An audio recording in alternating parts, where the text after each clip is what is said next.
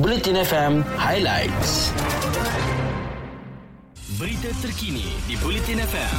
Sumber daripada Harian Metro, Berita Harian, Free Malaysia Today, Utusan Malaysia dan Kosmo. Jumlah kes baru COVID-19 mencatatkan peningkatan dengan 4,543 kes dilaporkan semalam berbanding 4,343 kes kemarin. Ketua Pengarah Kesihatan Tan Sri Dr. Nur Hisham Abdullah berkata, data terbaru itu menjadikan jumlah kumulatif kes di Malaysia setakat ini mencecah 2,510,852 kes. Beliau berkata bagi kes sembuh pula adalah 7,348 kes malam menjadikan jumlah kumulatif kes sebanyak 2,419,743.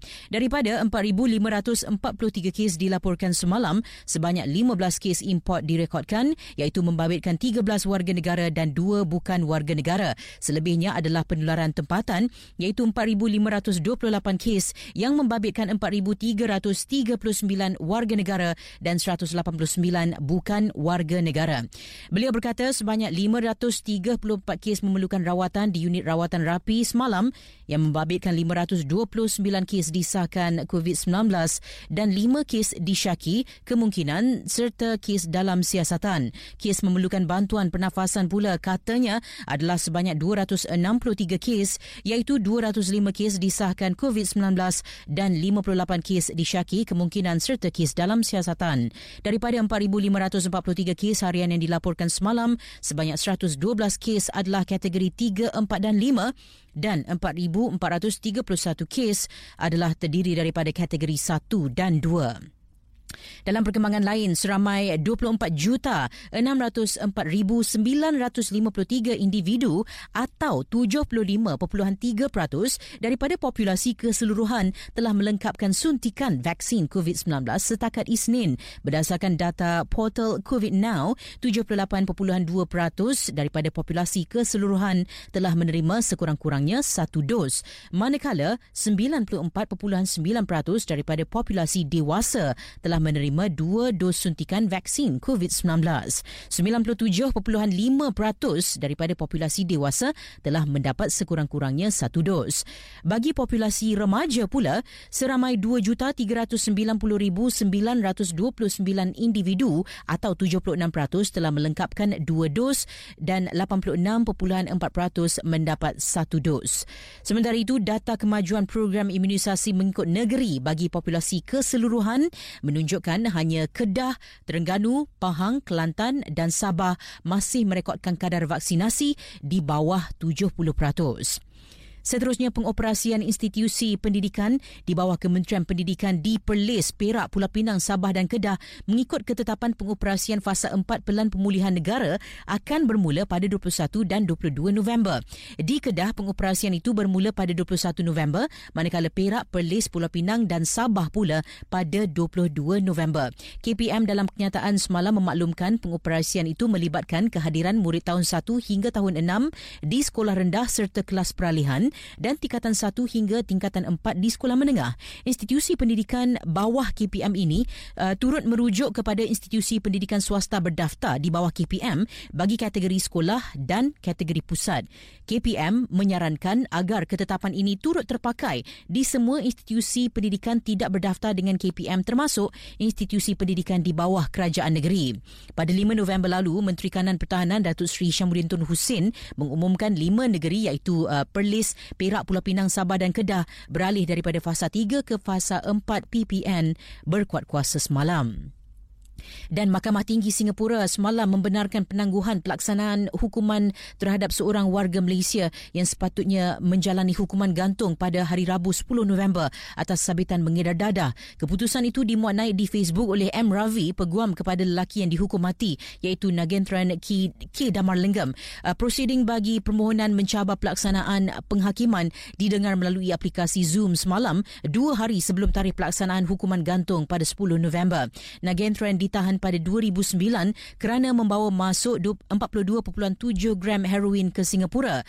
Um, kemarin, Perdana Menteri Malaysia Datuk Seri Ismail Sabri Yaakob dilaporkan mengutus surat kepada rakan sejawatannya di Singapura, Lee Hsien Loong, memohon supaya hukuman dalam kes itu diringankan.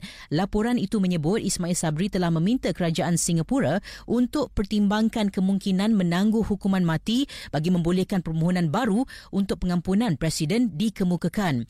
Peguam Nagendran mendakwa anak guamnya seorang kurang upaya daripada segi intelek. Dia dijatuhi hukuman mati oleh Mahkamah Tinggi pada 22 November 2010.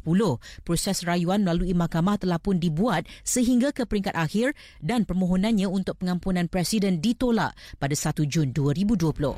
Berita Sukan di Bulletin FM. Pelumba Moto2 Negara Hafiz Syarin Abdullah mengakui kesilapan dalam pemilihan jenis tayar terpaksa dibayar dengan harga tinggi apabila menamatkan perlumbaan di kedudukan ke-18 pada Grand Prix Algarve selepas mempamerkan tunggangan meyakinkan ketika sesi kelayakan yang menyaksikan dia bermula di petak ke-16 pelumba pasukan NTS RW Racing GP itu gagal mengekalkan momentum pada perlumbaan sebenar. Ia ekoran kesilapannya serta pasukan memilih tayar pada perlumbaan itu sekaligus memusnahkan impiannya bagi mengutip mata.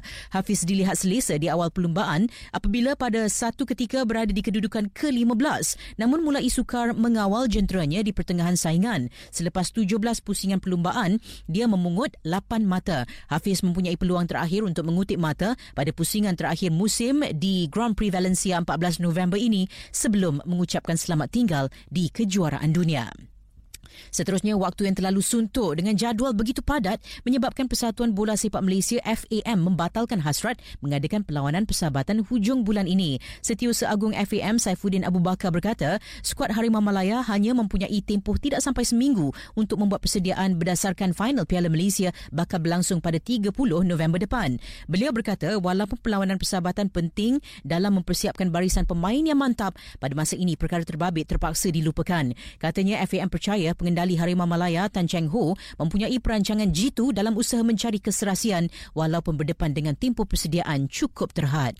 Dan akhir sekali Ketua Jurulatih Perseorangan Lelaki Negara Hendrawan mengakui anak didiknya Lee Zijia mengalami keletihan dari aspek mental selepas mengharungi lima kejohanan berturut-turut di Eropah. Pemain nombor 8 dunia itu terlepas peluang bagi merangkul gelaran kedua tahun ini apabila terpaksa menarik diri di set penentuan ketika aksi final terbuka high-low di Jerman menentang lawan dari Singapura, Loh Kian Yu.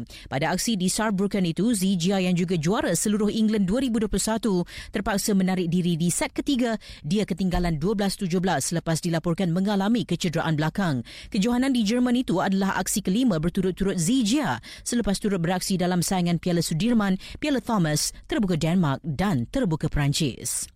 Stream dan dengarkan Bulletin FM menerusi Audio Plus. Anda berpeluang memenangi sejumlah wang. Jadilah champion kami dengan mengutip seberapa banyak mata di Audio Plus Games Leaderboard untuk menang wang tunai.